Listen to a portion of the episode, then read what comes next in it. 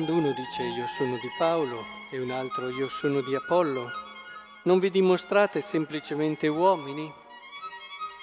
Ma che cos'è mai Apollo? Che cosa è Paolo? Servitori, attraverso i quali siete venuti alla fede. Io ho piantato, Apollo ha irrigato, ma è Dio che ha fatto crescere.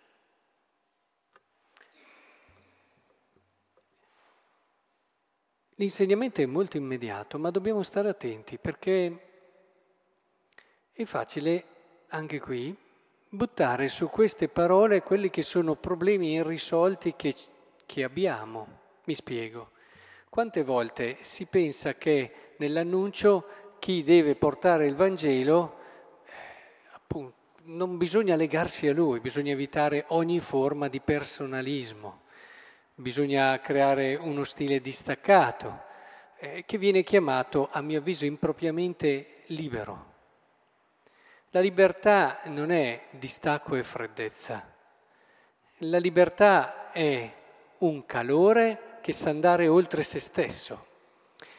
Guardiamo se riesco a spiegarmi. A volte anche metodi educativi ti dicono devi sradicarti, devi slegarti da quelli che sono stati i legami presenti per essere più libero ad annunciare il Vangelo. Anche in certi seminari c'erano stili educativi di questo tipo che non mi trovano per nulla d'accordo, perché il fatto di essere di Dio non vuol dire che non dobbiamo legarci anche in un modo bello, vero, libero alle persone.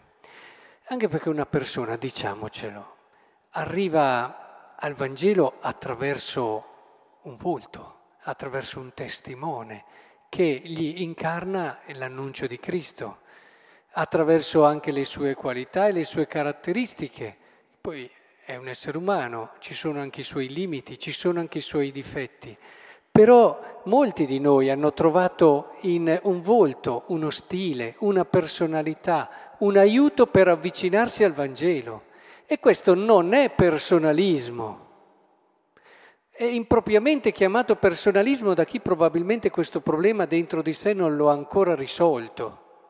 E allora è particolarmente rigido e vuole chiamare virtù quelli che sono in fondo problemi relazionali suoi e una mancanza di equilibrio di maturità interiore che gli permette indubbiamente di vivere con serenità e libertà le relazioni.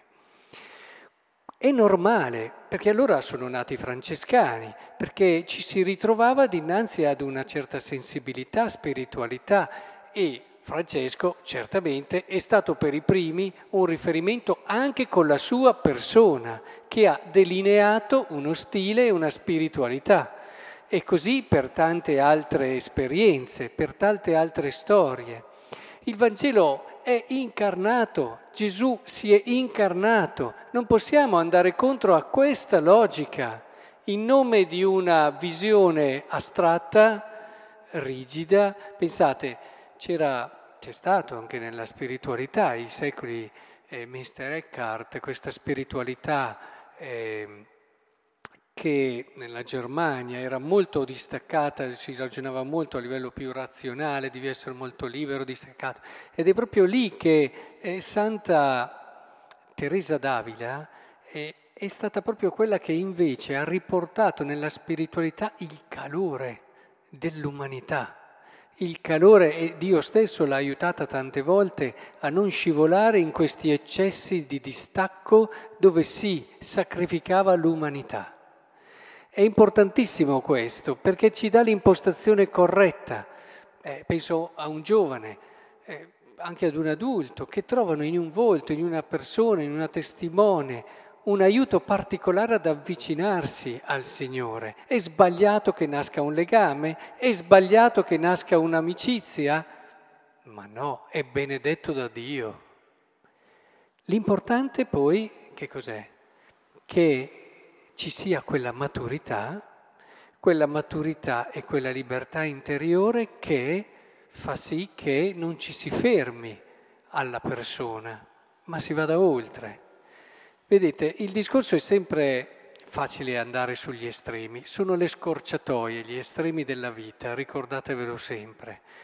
o si va in un distacco che alla fine eh, nasconde problemi, secondo me, o si va in un legame appiccicoso che alla fine nasconde Dio e quindi è il testimone che diventa il termine di una spiritualità.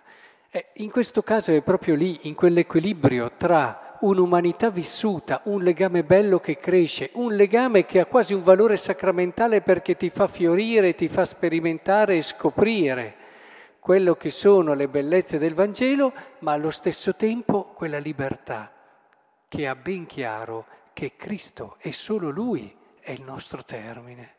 E solo Lui può andare, perché un testimone che ferma le persone a sé, le inganna, le inganna. Un uomo per quanto bravo, per quanto santo, per quanto virtuoso, non potrà mai dare quello che il Vangelo annuncia, che è il sommo, è quello che lui stesso annuncia, che solo Dio può dare.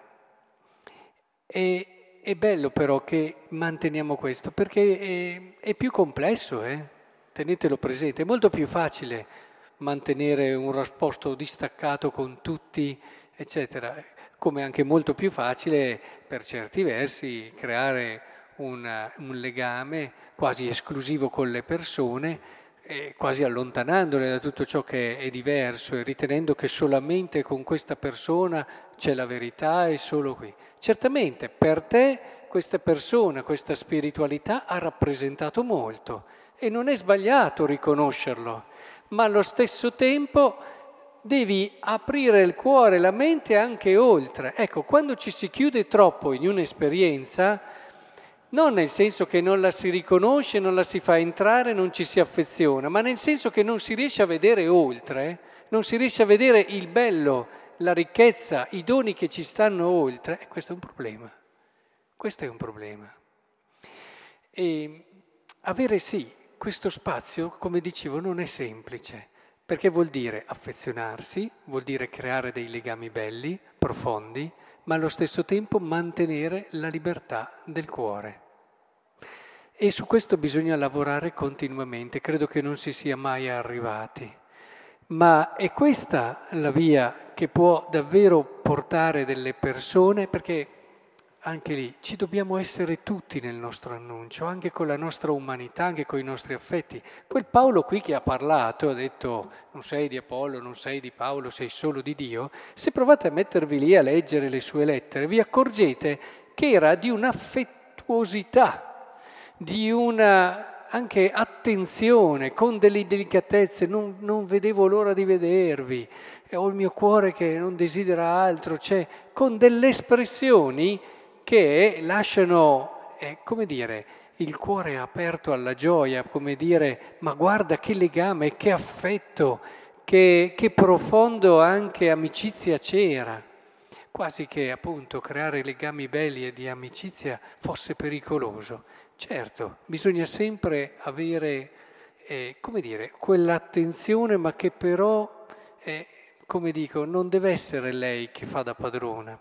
Ricordo in certi ordini religiosi come ci si metteva spesso in guardia verso le amicizie particolari, anche all'interno degli ordini religiosi.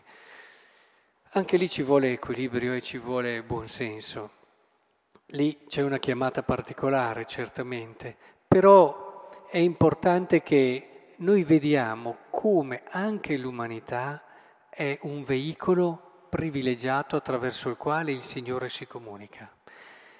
Poi non è il fermarsi lì che ci porterà a Lui, ma è prendere da questa umanità lo slancio per andare oltre. Ecco, credo che questo possa essere un buon equilibrio che ci aiuta in quelle che possono essere tante situazioni nelle quali ci troviamo nella vita. Del resto è bello che si veda che i cristiani si vogliono bene che magari vogliono bene anche ai loro pastori, che, che ci si aiuta, che ci si sostiene, che c'è anche un bel legame di amicizia.